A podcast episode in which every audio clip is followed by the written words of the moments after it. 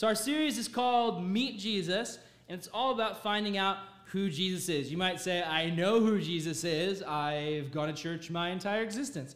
But it's not about necessarily knowing who he is, like Jesus was a carpenter, he was the Son of God, even that sort of stuff. It's about meeting him in a new and fresh way every week. And that's what we want to do. We want today to look at God's word that he wrote and find out what's something we can learn about Jesus. So today I want to talk about something that I think is really important to Jesus.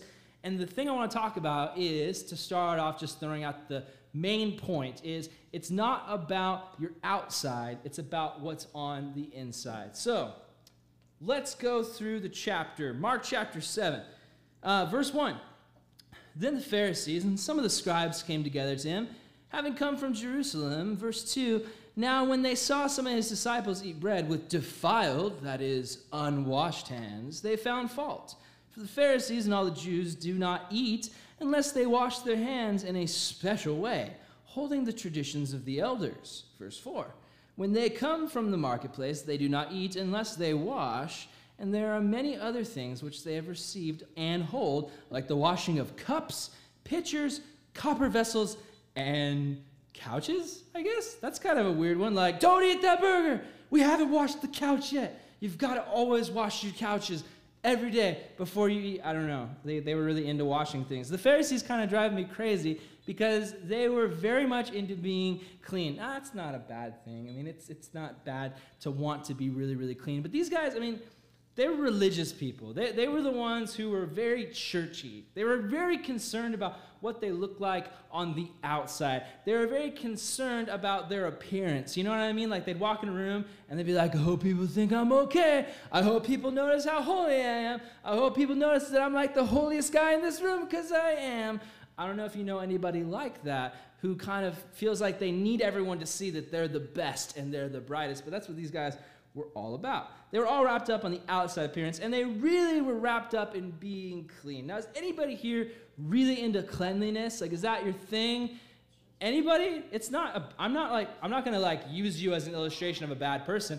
It's okay to want to be clean. Does anyone here? I like being clean. If I had the choice of not being clean, if I had the choice of being dirty and being clean, I would pick being clean. So, showing a surprising lack of hand raising here, uh, which makes me feel like they were this is a pig pen situation we got going on here. Um, listen, I mean, I'm just, I'm not really a germ guy. I don't know if you're like a germ, I don't know if you're like a germ guy or a germ girl. Like, I don't know if any of you guys get really excited about germs and, and, and just like eating things that have germs on them. If that's you, please stay away from me uh, and don't cough on me. Um, I'm not a germ guy, but I think some people might take it a little bit too far. I mean, uh, do you guys know people who are like really into like the hand sanitizer? Anybody? You know what I'm talking about? Who yeah. is it? Mom? Is it mom who's into the hand? Who is it? Your fifth grade teacher. Okay. Anybody else know somebody who's really into the hand sanitizer? Yeah. You're into the hand sanitizer. Oh no, Miss Ste- so teachers, uh, moms, teachers. You know, uh, my wife, she loves the hand sanitizer. Like she cannot get enough of the hand sanitizer. Like sometimes I'm afraid she's gonna like just drink it. No, I'm just kidding. She wouldn't do that. That would be weird. She drank hand sanitizer? That's gross. But listen, my wife always has a ton of hand sanitizer with her because she always wants our hands to be sanitized. What's the word I was going for? Um, see, at home, everything's great. You know, like it's just if you're gonna eat something, wash your hands. Of course, yeah, we do it.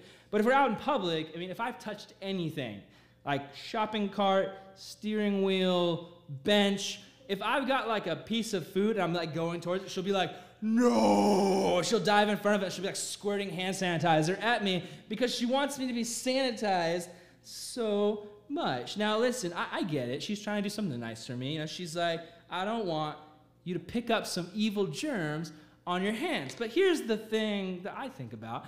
I mean, babies, right? Have you seen a baby? Have you ever seen a have you seen what they eat? They'll just like they're, for one, they've got like this trail of slobber that like goes down so far it like comes up their back and starts around again at the top of their head. Like they just always have this trail of drool that they're leaving everywhere. Uh, babies will like they'll like find weird stuff on the floor. Like they'll find like an old booger and they'll just eat it because they're a baby. They're like, oh, tasty. Mm, this looks amazing. Babies are all about it. They eat weird stuff. I saw a baby once at the grocery store, and it was, uh, you know, the shopping cart. You know that thing where like everyone sticks their dirty, filthy hands and pushing it. The baby like was it was teething on it. It had his mouth. I was like, ah. I'm like, it, my friend posted this Instagram picture, and his baby was like teething on it, and like this stream of drool, the baby just had this wide-eyed look of like, my life is awesome right now. Like it was just, it was a creepy situation. Here's what I'm thinking babies have survived for thousands of years without hand sanitizer. If our weakest citizens can survive without it and do the things they do, I think I'm gonna be okay. I try to tell Brooklyn this, but no, hand sanitizer, so I, I do it because she wants me to. But it's not really the concept of hand sanitizer, it's the taste. You know, it's like, because it's like, I wouldn't mind so much, but you put it on you and it's like this gooey, just nasty, like soap is really easy to like wash off, but hand sanitizer, like, it's just this nasty coating. And whenever you put it on, you're not really ever where like water is. You're like in the car driving and it's like, we're about to eat a cheeseburger. Here, put this on your hands. And you're just like, my hands feel clean, but my burger now tastes like soggy erasers. That's, I didn't know like a good way to describe it, so I Googled what does hand sanitizer make things taste, and some guy was like, soggy erasers. So I was like, okay, I'll use that. Anyway, you might like to be clean. It's good to be clean. It really is. You know, if you're not clean, man, I had this one friend who was like, I just had this, I had bad vibes about him. I had a feeling he was not clean because he was like the no flush kid. He'd go to, I'm just being real. He'd go to my house, he'd do his business, I'd go into the bathroom, and it would just be there. And I'd be like, You're in eighth grade. What is your problem? Matt? Like, uh, flush your stuff, man. It was just weird. It was like, if, you can't go on your whole life doing that. You, you, the only way you can get away with being the no flesh kid your whole life is if you become a billionaire, and then people will be like, "Oh, it's okay, he's eccentric." But anyway, my life, my wife, she is my life. She likes to be clean. That's awesome. Maybe you like to be clean. That's awesome. I mean, the level my wife likes to be clean. It's just a normal, good level. I'm thankful to have her in my life. She teaches me a lot about that kind of stuff, and I'm just thankful. I, I think things through more about germs and stuff, and I try not to get sick, so I'm thankful for that. Uh, but the Pharisees, I mean, these guys took it to like just a, a, an unreasonable level to the point where it was ridiculous. It was like the kind of kid who like took 20 baths a day. You know, like that kid like he, he walks up and you're like, hey, what's up, high five? And he's like, oh, oh, germs. And he like runs and like takes a bath and he comes back and he's like, oh, I just had a bath. And you're like, that's weird. Who still takes baths? That's bizarre. Take a shower. What's wrong with you? Uh, and, you know, and then he like touches a dirt clod. He's like, oh, my toe got dirt. Oh, bath time. Uh, that's how extreme these guys were. They were just really, really into baths. It was a pretty big deal for the Pharisees. Uh, look at verse 3. It says, For the Pharisees and all the Jews, do not eat unless they wash their hands in a special way, holding to the traditions of the elders. Now, I wonder what that special way was. So I looked up different Bible translations. I found this. This is the uh, Living Translation. It says, The Jews, especially the Pharisees, will never eat until they have sprinkled their arms to the elbows, as required by their ancient traditions. It's, that's weird. Sprinkling the arms to the elbows? Like I'm gonna eat food. Time to sprinkle my arms to the elbows. Do they eat with their elbows? Like are they like like better washed? That's weird to me. It, it seems like someone might have made a mistake. Like someone was writing the rules and they're like, in order to be a good Pharisee, before you eat, you must always give your arms and elbows a good scrubbing. And then some guy was like, we eat with our hands. Do you, do you mean hands? And he was like, you're fired. Get out of my sight.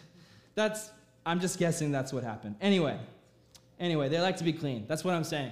I hope you get it now. I hope after all of this, you're like, you understand. These guys really like to be clean, almost to like an unnecessary amount. But the Pharisees, they aren't just some weird group with weird traditions. They want to share the misery with everybody because to them, it's about the outward appearance. It's about how do I look? Do I look clean? Are people seeing me wash my elbows and, and scrubbing my arms, not my hands apparently? And, and they look at me and they're like, oh, he's so holy. Is that what's going on? Well, look at verse 5. Pharisees and scribes asked Jesus, capital H on the him, gives you a clue on who that is. Uh, Jesus, why do your disciples not walk according to the tradition of their elders, but eat bread with unwashed hands? And if I was Jesus, I would say, Don't you mean arms?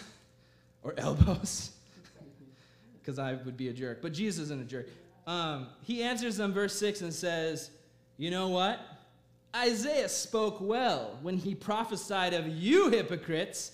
I'm guessing they weren't expecting this. Jesus was really harsh on the Pharisees because he does not put up with hypocrisy. He likes a good heart. These Pharisees don't have a good heart. So they just show up and they're like, hey, Jesus, uh, I noticed that your disciples, when they were eating food, they didn't wash their hands. Uh, can you please tell them? Because it's disgusting.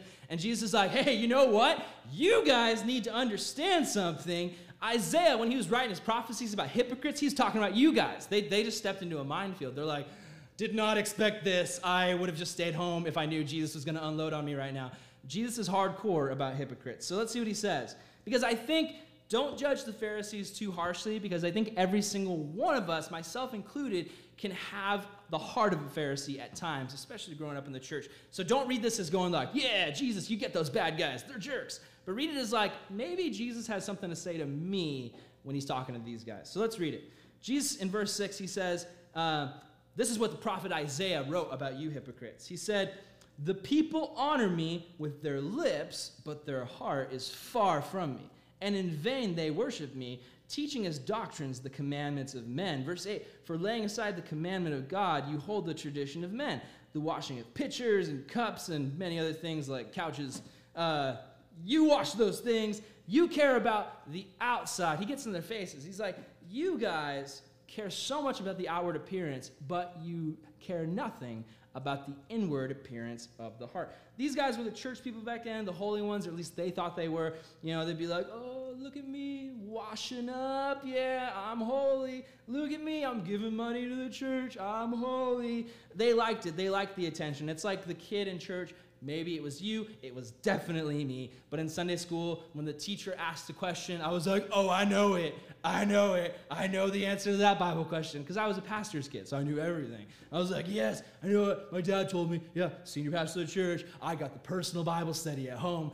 Little did they know it was because I was getting punished for something bad I did, so I got the lecture. So that's how I knew it. Um, but, you know, that's just how I was. I was totally like a pharisaical little kid. I was just really prideful about how much I knew. That's how these guys were. They're like, you know, I feel so holy. Amen, brother. I think we've all got a little Pharisee in our hearts at times, maybe a big Pharisee in our hearts at times. But Jesus, he says, listen, you guys talk about me, you talk a big game, but your heart is far from me. He's saying, you're like the guy in school who's like, oh yeah, Julie Sue loves me so much, and I love Julie Sue. She's like my BFGF. What does that mean? Big fat grapefruit? No. Uh, my best friend, girlfriend. He's saying you're talking like you're dating this girl. You're talking like she's your best friend, and then she sees you in the hallway and she's just like, ew. Who are you? That's what he's saying. He's like, you're pretending that you're so close to God, and on the outside, you're pretending you're so close to God, but you never really spend time with Him. You really never talk to Him. You just talk to people about Him. You just, you know, you show up in public and you act like you're this really spiritual person. You'll stand up and worship, you'll raise your hands, you'll pray really loud, but you don't really have a relationship with God, is what He's telling these Pharisees. You know, uh, God has rules it's not bad rules. It's rules that you put in place because you don't want to hurt somebody. Like, for instance, you know, hey, don't put your hand in the fire. You don't want your hand to get burned. Or hey, don't look both ways before you cross the street. Not don't look both ways, but actually look both ways before you cross the street. You don't want to get hit by a car. Or hey, don't put the cat in the microwave just because I said so, because I'm the mom and that's why. Um, that don't do it. If don't go home put your cat in the microwave and say I told you to do it. Okay? Anyway, the Pharisees were adding rules onto God's rules. That's what you need to understand. They were adding on top of God's rules. Now, did you know there's still some churches that even do that today? There's still some churches that add additional rules onto like the really simple rules that God made. For instance, there's a church out there that's totally like a church of Pharisees because they're like, if you want to be a good Christian, you got to follow these rules. Here's the rules. If you are going to be a good Christian, go to our church. No white bread. No white sugar. Is there black sugar? brown sugar. Okay. No white rice. You got to have ping pong pants. What does that mean? It means if you're a dude, you take your pants, you pull them, you drop ping pong balls down your pants, and listen, if the ping pong balls can't go through the pants and go out the other end, that means your pants are too tight. So you got to make sure your pants are loose enough, and you're always dropping ping pong balls down them, and you got to. That's that's how you be a good Christian.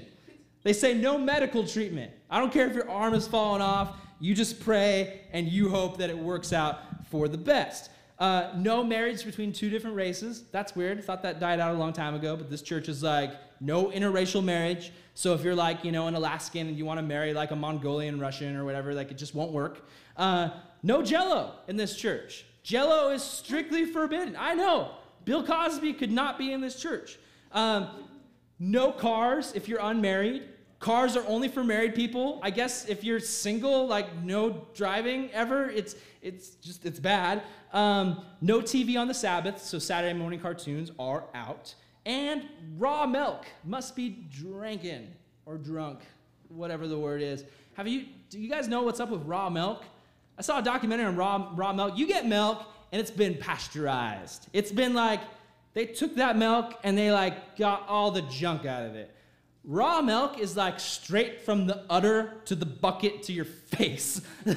That's it's nasty. That that uh, bucket is dangerously close to another part of the cow's body that has things coming out of it that sometimes fall in the bucket. I watched a whole documentary. I saw the guy milking. I saw something brown fall into that bucket. People drink that nonsense. That's gross. So I could not be part of this church. I do not want to be a part of this church. Jesus doesn't want to be a part of this church. I don't think he is. Listen, Jesus says, You Pharisees, he's talking to them, he says, You guys care about your own rules more than God's rules, and that stumbles people. Look at verse 9. This is where it starts to get really deep with these guys. He starts to start accuse them of some things. Uh, Mark chapter 7, verse 9. He said to them, All too well you reject the commandments of God that you may keep your tradition. For Moses said, Honor your father and your mother, and he who curses father or mother, let him be put to death. But you say, verse 11, if a man says to his father or mother, Whatever profit you might have gotten from me is Corban, that means it's a gift to God. Verse 12, then you no longer let him do anything for his father or mother, making the word of God of no effect through your traditions, which you've handed down, and you do many more things like this. Here's basically what he's telling these guys. This is what he's calling them out on something that they're doing that's totally shady. You see, Pharisees would give money to God, and they would usually do it in a really public way. They'd come with their fat stacks of cash, and they'd show up at the offering, and they'd be like, oh man, I don't know if all these dollars are gonna fit in this box. This box is too small for all my dollars. And they're trying to push them in, and everyone's just like, oh, look at that golf clap. They're so holy. This is amazing. I'm so glad I got to be here to experience this momentous occasion. This Pharisee trying to shove all these dollars. You know, they're thinking it's like hundreds, it's just like 21s. They're trying to shove in there. They're trying to look all holy, and they're, they're giving they're giving, which is like, right, good, sweet, give to God. That's awesome. Give to God. Give your time, give your money, give your abilities, give your heart. These are all good things to give to God if it's done with the right heart. But the Pharisees didn't have the right heart. And what would happen is they'd get a phone call from mom. There weren't phones back then. Well, then they just got a call from mom. She'd stick her head out the window and be like, call across Israel, hey, Jimmy! Like they would, they would call out for their son. And then someone would show up and be like, What is it, mom? I'm really busy being a Pharisee. And the mom would be like, Listen, I, I need some money. I, I just i have run out of I've run out of things in my pantry, and I need some things in the pantry. That's where I keep the pantry things in the pantry, and I need things in there, pantry.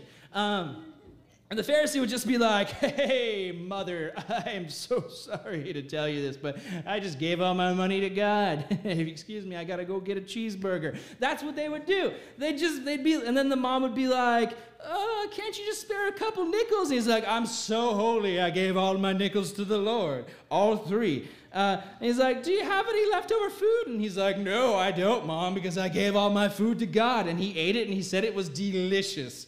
And she's like, You're the worst son ever. And he's like, I know. Uh, these guys were jerks, okay? They had no respect for their parents. None. They, they would give some of their money to God, but when their families needed things, they just thought their parents were annoying. Maybe some of you guys feel like your parents are annoying. In fact, I know some of you guys feel like your parents are annoying. I feel like maybe this part of the message is for you, so listen up. The. The Pharisees thought their parents were annoying. They didn't want to give their parents anything. These are the people who raised them and changed their little Jewish diapers or whatever they had back then. I don't know if they just like they went free range or whatever. I don't know what they had back then. Uh, but anyway, it got me thinking. It got me thinking, how can we kind of be like the Pharisees? Because I think we can be like the Pharisees. Listen, have these things ever come out of your mouth? And don't be like, I have not ever thought those exact words. I'm saying, have anything similar to what I'm saying ever come out of your mouth or thought, thought bucket? I don't know how to. Okay. Have you ever thought or said this? I'm sorry, Mom, I didn't do those chores you asked me because I've been reading my Bible so much that I just got lost in the Holy Scriptures. So I didn't clean my room because, you know, I'm so holy. That holy life, yo, like, I don't. I don't know if that's what you're thinking, or maybe it's you get home from camp and you had this amazing experience, and you're like, the Lord spoke to me in an amazing way. Hallelujah. And then your parents are like, hey, welcome back there, sport. Howdy, howdy there, neighborino. Like, I don't know. They look at you and they're like, maybe your dad's like, so, how you doing? And you're just like, fine. And your dad's like, did the Lord teach you anything up there? And you're like, I guess. Your dad's like, no, really, like, how, how'd camp go? And you're like, it was fine. I don't know if that's ever been you, but it's definitely been me. Your parents want to talk to you, like they want something out of you, and you're just like, stop talking to me, you're ruining my life. Uh, uh, uh, uh. and you go in your room and close the door, and then you call your friends, you're like, camp was amazing, the Lord is good. And then you talk to your parents, and your parent, you just, you just kind of close up. Or maybe in church, and you just heard like the best Bible study ever you guys are like, he must be talking about someone who goes to a different church than this one. Um, but you just heard a really good Bible study. And, you know, it's about putting others before you. It's about putting other people before yourself. And you're like, yes, Lord, I'm going to put other people before myself. I'm going to think of others as greater than me. And then your little brother or sister comes up to you and they're like, hey, will you throw the ball with me and play the catch with me? And you're like, no, I got to go craft some mines. And then you leave go craft some mines, mine crafting. Maybe your parents talk to you and they're like, hey there, sport. Let's, uh, or if you're a girl, I doubt they'd call you sport, but they, I don't know what they'd call you. Hey there, pumpkin. Mm, Has anyone ever been called pumpkin by their parents? Yes! Accurate. Okay. But your parents come to you and they're like, hey there, sport pumpkin. why don't we do some family devotions together? That'd be great. We could crack open the Bible, and you're like, oh, no way, muchacho. I am too busy. I already went to church twice this week. I can only handle so much Jesus. I don't want to become a fat Christian. Is he implying that we eat Jesus? Only if you're Catholic. Uh, communion. I promised a nun I wouldn't make fun of that, so I won't. You already did. Okay. Moving on. Anyway, we can be just like the Pharisees because we can take what God blesses us with and we cannot give it back to our families. That's all I'm trying to say. We can take the things God gave us and we cannot bless our families back. I really want you to think today how can I bless my family? You know, if I have one big regret about my family life, it was that during my junior high and high school years, I focused way too much on what made me happy and not what made my family happy. I mean, I missed out on some great times hanging out with my family. They'd say, hey, let's do a family movie night. And I'd be like, no, I'm just, I got some stuff I gotta do. And I just go play video games. I used to make movies with my friends. I was really into making stupid movies. And, and I would just go do that. Or sometimes my sisters would have sports games. And I would just not go to them. I'd skip out because I felt like I had better things to do. And I look back on that and I realize, I mean, that was important. That was something I should have been there for, at least for most of those games. And I regret that. And I don't know if you're sitting here today and you're hearing me and you're feeling like maybe God is speaking to you, but maybe you're not there for your family in the way you need to be. I want you to think, how can I bless my family? Your family's not always going to be there for some of you guys for my wife, she grew up with her family when she was young, but then she moved. And now she's down here and she only gets to see her family about once a year, and that's really, really hard for her. You need to start thinking, what can I do to bless my family? You know, I heard a great story about this that I thought was so cool. because it started with a kid who was even younger than you. See, there was a little kid who had a dad. Normal story so far. Um, and this dad was basically really excited about a 57 Chevy. Does anybody like cars? Anybody a car person? Okay, the 57 Chevy was this really cool classic car, blue, shiny 1950s that's not like these modern cars where everything's just like, oh, let's make a round oval and call it a car. This was a car with like definition. You know, like they they had architecture on it and little little wings and little designs and everything. I mean, I love those kind of cars. It's so cool. And his dad was all about it. He always talked about all the time, I'm gonna get me a 57 Chevy. It's gonna be amazing. But the whole family knew dad couldn't afford it. The whole family knew, you know, that dad didn't make enough to own a car that cool. Well, on his, uh, when, when, uh, when the boy was eight years old, he told his dad, Dad, one day on your 57th birthday, I'm gonna buy you a 57 Chevy. And they laughed, Oh, you're so sweet. Well, I saw this video on YouTube, so sweet. So it was the dad's 57th birthday. And the son is like, hey, dad, can you go to the garage and get me some soda? And the dad's like, oh, sure, son, yeah. And he's 57 years old, he's getting old. And he opens up the garage and they've got video cameras and he's looking around and his eyes land and like the car's there in the garage. And he just starts crying like a little baby. He's like, ah! and they go up and they give him a hug and he's just like, ah! like he's crying so much, but it was so sweet. He's like, I can't believe you would do this for me. And remember, this started at eight years old. This kid is like, I love my dad so much, I'm gonna bless his socks off one day. I'm gonna save up and buy him this car. Now that's biblical to me. I mean, the Bible talks about honoring our parents and respecting our parents and loving our parents. And I think so much we wanna, like, at this age, I feel like we just want our parents out of our life. I feel like we're just like, keeping at arm's length, and it's like, you, you're not the boss of me, you're not the boss of me, and it's like, you know, don't try to get involved, like, don't try to be my friend, like, just keep your distance, keep your space, like, let me have my own life, because I'm 13, man, and I can make my own decisions. And I feel like a lot of us, that's where, maybe a lot of you, that's where you're at. Now, listen, I want to give you guys some ideas, because I feel like the Holy Spirit might be convicting some of you guys right now. I want to spin this in a positive way and not just say, hey, you guys aren't doing this, but I want to give you guys some ways you can honor and love your family. So here's number one spending time with them. Your parents gave birth to you, at least half of them did, um, the moms. they gave birth to you, they raised you, they changed your diapers, but little did you know, somewhere in the back of their minds, they were thinking, this little adorable lump of a baby one day will be old enough to be my friend. And they've been really excited about that for the longest time. And now you guys are at the age where you're kind of getting mature. Your parents want to be your friends. They, they want to spend time with you. They want to be with you for the most part. I want to encourage you guys take that time. Don't say you've got better things to do. Don't blame it on homework and then go play video games. Spend some time with your parents. I think just talking to your parents is something that if you just sat down with them and you really opened up about what was going on in your life, not just like, I remember being uh, 15 years old, sitting at the dinner table, mom and dad asking me, how was school? Fine, fine, everything's fine, detention's fine, everything's, everything's great, yeah, fine, can I go? Uh, and I, my parents would make this nice dinner.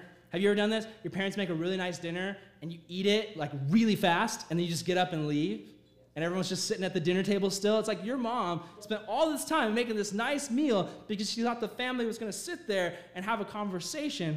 But you're like, I've got minds to craft, I've got things to do. Here's another thing. Check this out. Talking to them, okay? Like I said, spend some time talking to your parents. Give them that, honor them in that way.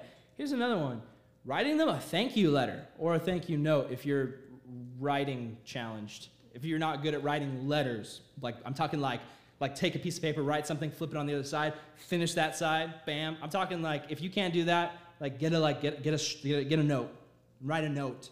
But something where you're just like, I appreciate you. Like thank you for everything you've done in my life. I love you. I'm I'm proud of you. I'm thankful for you.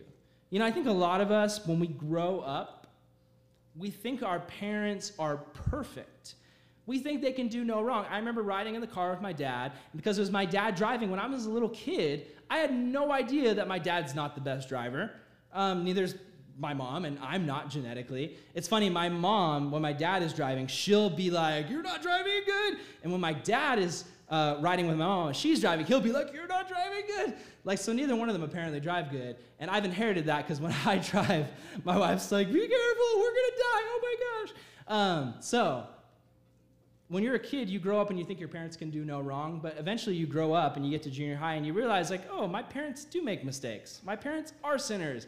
My parents, sometimes they punish me and it's not really a fair punishment. Sometimes my parents yell at me. Sometimes my parents lose their patience and temper with me. When you're a little kid, I feel like that kind of just, you don't notice it as much. But when you get to junior high, you start to notice, I feel like a lot of kids just take it really bad. Like, they'll just be like, expecting their parents to be perfect their whole life. They realize they're not, and then it's just like, like they'll just fight with their parents all the time. They won't respect them because I feel like a lot of kids sometimes don't feel like their parents deserve respect because they realize their parents are sinners. But here's the thing as much as your parents are sinners, so are you, and they put up with you this long. And they need respect from you. God has called you to respect them yeah, they're sinners just like everybody else, but that doesn't matter. God put them in your life to be an example of how much you respect Him. So if you're talking back to your mom and dad, and then you go to your room and you open up your Bible and you're like, Jesus, mom was so stupid today, uh, then the Lord's not going to honor you because if you're disrespecting them, you're disrespecting Him. You need to understand that your parents deserve so much love from you guys. And that's what I'm saying. If you write a letter to them and just tell them how much you love them, it'll blow their mind. They'll open that up and they'll probably be crying at the kitchen table because they're so happy. If you've never done that before, just write your parents. Seriously. Not on Mother's Day or Father's Day when you have to. Oh, best dad ever. Thanks. Uh, like, but just like write them something nice. Okay, here's another one. Just playing with your family. Brothers and sisters, I mean, those kids would just love to have some of your attention. I remember playing with uh, my sister Amanda when she was like elementary school, and one of my favorite things to do with her was I take her on the backyard, and I, I had her convinced that I was a ninja. Like she was like elementary school, like probably like first grade or kindergarten, and I had convinced her like, yeah, I'm part of this secret assassins guild, and uh, I am a professional ninja, and I will teach you everything I know. And she was like so stoked to learn from me. Little, so I would just push her on the swing, and I'd like kick her and stuff, and like punch her, and not like in a mean way, but just you know like little little punches and kicks. And she totally like was eating it up. She thought I was a ninja. I taught her my most famous move, the chop. That's all I knew. Um, but that time, I mean, that's so rad. And some of you guys have little brothers and sisters, but so many of the time we feel like we have we're too busy for them. We're too busy for our families. I want to encourage you guys play with your families, play with your little brothers and sisters, have fun with your parents you'll never get this time back. It's going by, it's going by really fast. Don't be focused so much on trying to figure out who you are as a person and focus on who God's called you to be in your family. Here's another one asking them for help.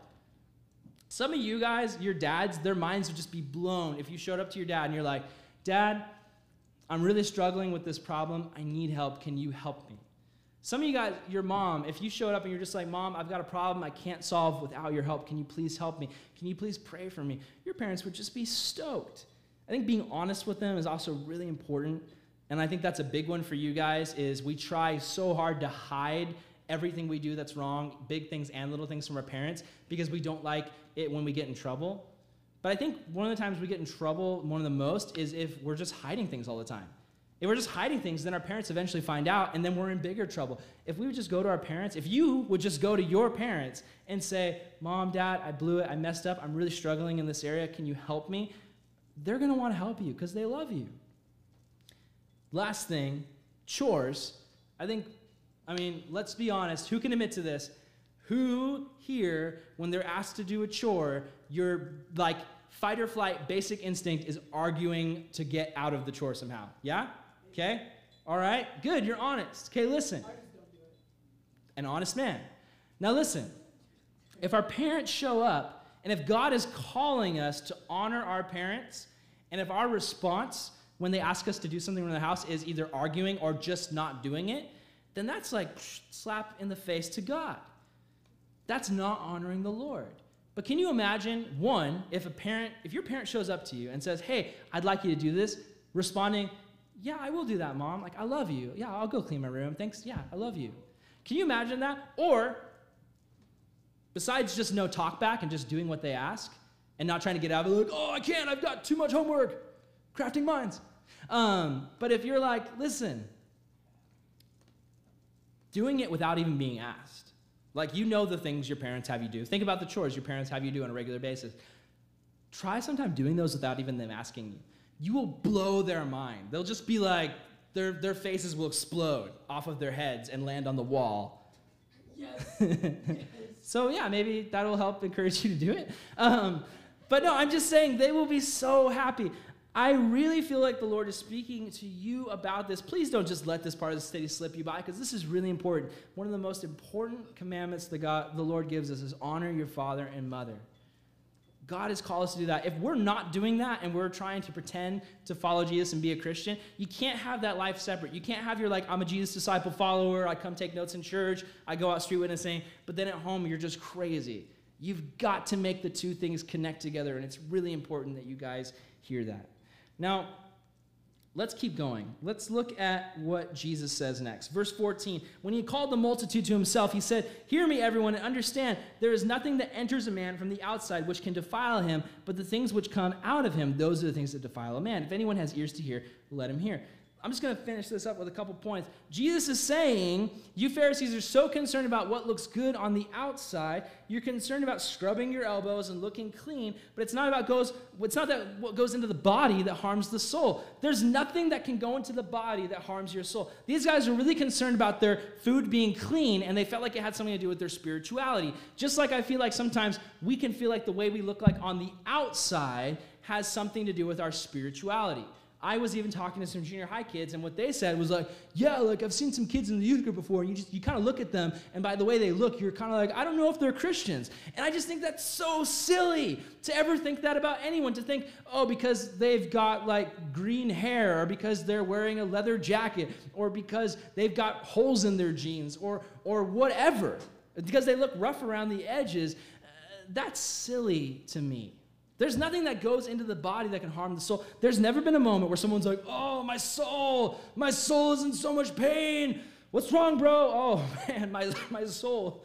I'm just so stumbled right now. My soul just feels so heavy and burdened. What's wrong, man? What's wrong with your soul? I ate a dirty cupcake. What? There's a bit of dirt on a cupcake, and I ate it. Oh, you sinner. We need to pray for you. There's no hope for you. You're going to hell. That's no one has ever, ever, ever done that. It's ridiculous. That's what the Pharisees were thinking, though. It's about what goes inside the body, but it's not. It's about what goes in and out of your soul. Did he just say the in and out of the soul? I'll have that soul animal style. Anyway. Anyway, listen. Listen. Jesus says it's about what goes in and out of your soul. How does something go in and out of the soul? It enters a couple different ways. Anyone know? A couple different ways. Not through the mouth, through the eyes. Through the eyes, thank you. Through ears, and then one more. Through the heart. Through the heart and mind. Thank you. Very good, you guys. Now, the disciples didn't get it. The disciples were saying to Jesus, I don't understand. Like, wait, so uh, food we eat makes us sinful? Jesus says, No, you don't understand. It's about the things that enter in through your eyes, your ears, and your mind. Now, really quick, I mean, let's think about this. Again, it's not about the things that enter through our mouths. Like, no one has ever in the history of the world eaten a burger and there's chowing down this burger, and just because of the burger and no outside influences, their thought eating the burger, they look up and they go, I think I'll kill someone today. That's never happened. A burger has never influenced anyone that way. No, I don't care how bad the burger was. That now listen, these are the reasons people kill. These are the main reasons people kill. Road rage, People are out on the road, someone cuts them off, and they end up pulling out a gun and shooting somebody. Greed, someone just wants money, so they kill for money. Anger, someone just has so much bitterness and, and anger towards someone that they kill someone. A hate crime, someone hates the other race, and so they kill somebody. Robbery, you break into a house because you want to take someone else's thing and you steal from them. Uh, drugs and alcohol, you drink and you do so much drugs that you lose your ability to have a right thought process and the enemy able is able to take over and influence you to do something violent jealousy, right back to Cain and Abel. Those guys, uh, Cain wanted something that Abel had. He was jealous of what Abel had. There was just a guy um, who uh, went out doing a school shooting, and he put out this video about why he did it. And it was because he was jealous of people who were dating, and he didn't have a girlfriend. He was jealous that people were popular, and he wasn't popular. He was jealous. He was this really rich, spoiled kid, but he was still jealous of other people. So he killed and he took lives because he was jealous. Revenge, money, and family problems are also reasons that people kill. Now, all of these things aren't related to food, they're related to things that started going through people's ears and eyes and hearts, things that people thought about for a long time, and they let that darkness come in on the inside and they dwelt on it and they thought about it, and then eventually Satan used it in their life to cause them to kill. Basically, what Jesus is saying is it's not about what's on your outside. Jesus would much rather have a kid show up to youth group who is just wearing some gnarly clothes. Their clothes are all ripped up. They smell. They haven't taken a shower in weeks. They've got a mohawk up to here. They've got like tattoos all over their back because they were in some crazy gang in sixth grade or something. And they show up and and they're like, I need to repent. Jesus, I love you. I need your help. Please help me, God. And they're on their knees praying. The Lord loves that way more than someone who shows up and they look great and they're like, they put on their best Sunday clothes and they show up to church and they're like, I am so holy, but they've got all this darkness on the inside that they haven't asked God for help for, that they haven't even admitted is a problem, that they haven't even been willing to give up. God doesn't care about what you look like on the outside. That's my main point today. God doesn't care about how you look today. He doesn't care about how other people see you and see, wow, they look spiritual. He cares about what is inside your heart. And I think there are things we let slip in through our heart just really quickly.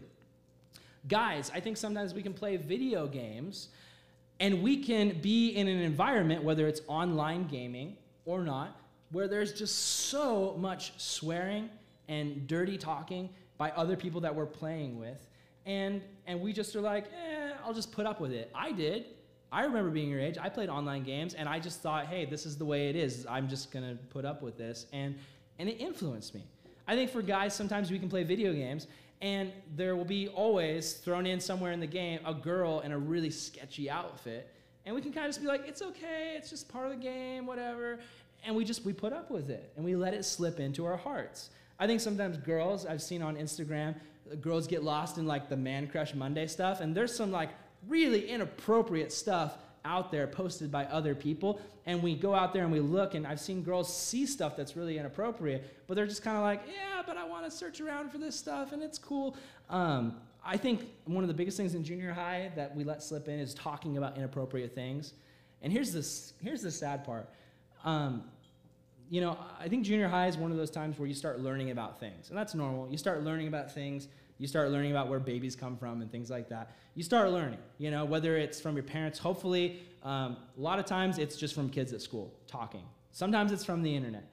And here's the sad thing um, sometimes kids get a hold of some of that information and they start learning about stuff, and uh, they feel like they are like, I know something you don't know. And they want to tell other people and they want to have these conversations. For me, when I was a kid, it was always late night sleepovers that people would start talking about really inappropriate things because it made them laugh and it was funny or they felt like they had some power telling other people about it. But here's the sad part listen to this.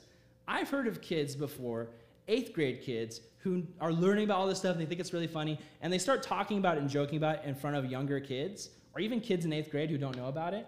And I've seen sixth grade kids who hear something and they're like, I don't know what that word means. And they go home and they Google it, and all of a sudden they're seeing all this junk on the computer that they should have never had to see. And then they get addicted to stuff like that.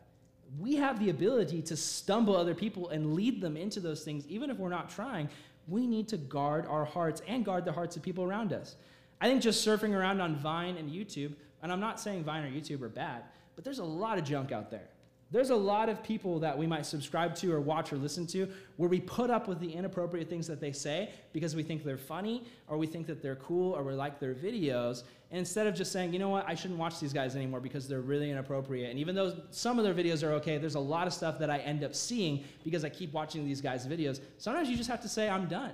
Sometimes you just have to say, you know what, I'm not gonna, I'm not gonna search around for these things or watch these things because they're putting things in my mind that I know are not right. Movies and TV shows and music, of course, same thing. You know, with music, a lot of times what I find is we'll listen to things and we'll be hearing things in our head that are just dirty, just really dirty. But we'll be like, it's okay, I'm not really listening to the words. I like the beat, everything's okay. And what we don't know is that the enemy is influencing us. And you know what? This is a good test. a good test for me is if I'm watching something or listening to something or doing something, the reason I can tell it's very sinful at times is by how defensive I get of it. If someone comes to me and they're like, hey, do you think you should really be watching that show? Isn't it kind of inappropriate?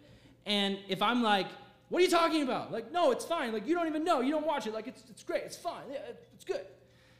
It's like I'm trying to hold that thing really tightly. Some of you guys, your parents might come to you, or maybe a pastor or a counselor or a friend, and they'll say, Hey, I think this thing you're doing, this thing you're watching, this thing, it, it's not good for you. It's steering you away from the Lord. If you're taking that thing and you're holding it, you're like, No, what you, no, no, no. It's not that you're holding it, it's that it has a hold on you. It's like the, the tighter a hold you have on it, the tighter a hold it has on your heart. Sometimes we need to be willing to actually listen and go, maybe that thing is steering me away from the Lord. Maybe that thing, I mean, you guys are young, and I know that you think that you know everything, but I'm here to tell you, as someone who went through junior high, you don't.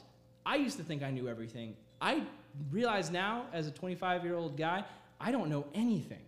And I never knew anything at your age. I thought I knew things, but I don't know anything. This is the last thing I'll say, because it all goes back to this. Remember, it's not about what's on the outside, looking holy, going to church, raising your hands, praying. Those are all good things. If you do those, if you do those things with the right heart, it's all for Jesus and not for what other people look at you for, then you're doing the right thing. But if it's for a show because you want me or the counselors or any of your friends to look at you and go, "Oh, they're a good Christian because they're doing that." That's not the right way to do it. Now listen. Let's imagine Christmas morning your parents tell you, "We got you something really good. It's amazing." Oh, you look and it's this giant box and it's bedazzled. It's got like jewels and and crazy like pine cones and stuff like on it. Like it just it looks amazing. Golden pine cones. It's just it's fantastic. It's sparkly. It's glittery. It's got just it's it's got candy all over it. Like the box is amazing.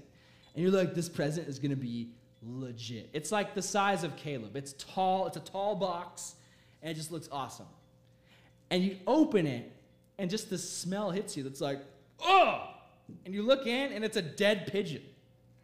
You'd be like, Mom and Dad, I think you guys need to go to a mental hospital. Like, this is wrong.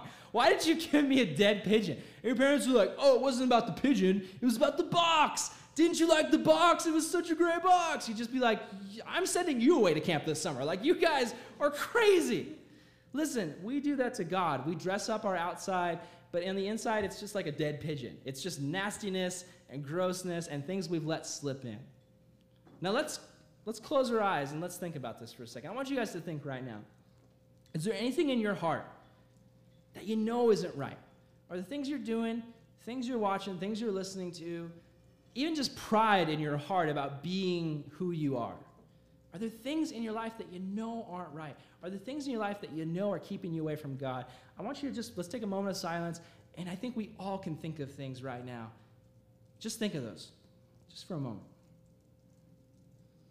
Now, what I want to invite you guys to do is to tell the Lord that you want to give those things to Him. So if you feel that way, just, just pray right now in your own heart. Ask God to help you with these things. Ask God to take those things away from you.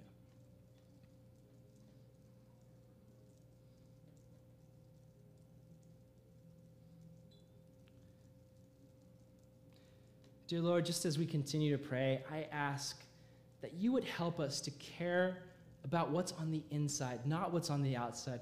Help us to give all of ourselves to you. There's things we hold back every day, every week, every month, every year. But God, you're calling us to let go of those things, not because you want to take away our fun because you know those things are like us holding fire in our hands and we're constantly getting burned, but we think, ooh, the fire is so shiny. I like the color, but we don't realize that we're burning our hands. Because sin is like leprosy, and it, over time it kills our nerves, it kills our ability to sense the pain, and it just becomes normal. Jesus, I pray that you would help us. I pray you'd restore our nerves For some of us, I pray you'd restore the Holy Spirit, the conscience that we have. There's some of us here, Lord, today who don't feel guilt when we do things that are wrong anymore because we've been doing it and it's become so normal. I pray, Jesus, that the next time we're tempted, the next time that we're called by Satan to do something bad, I pray that the Holy Spirit would just be so clear and we'd realize this is wrong. This is something that keeps me away from Jesus. I pray, Lord, that we would not focus on our outside appearance, that, that box but we'd focus on filling the inside with goodness. I pray, Jesus, that our time with you, our time with our families, us blessing other people, blessing our parents, loving our parents, loving our brothers and sisters, loving the people around us who need you. I pray that, Jesus, our lives would be like a box that we are just stuffing full of gifts for you. I pray that we'd look at our lives like that. And when we show up to heaven one day, we'll open it and we'll just have all these gifts. Not dead pigeons and nasty things that the enemy would put in there. But Lord, I pray our box would just be overflowing with gifts for you. We love you, Jesus, and we ask all these things in your name. Amen.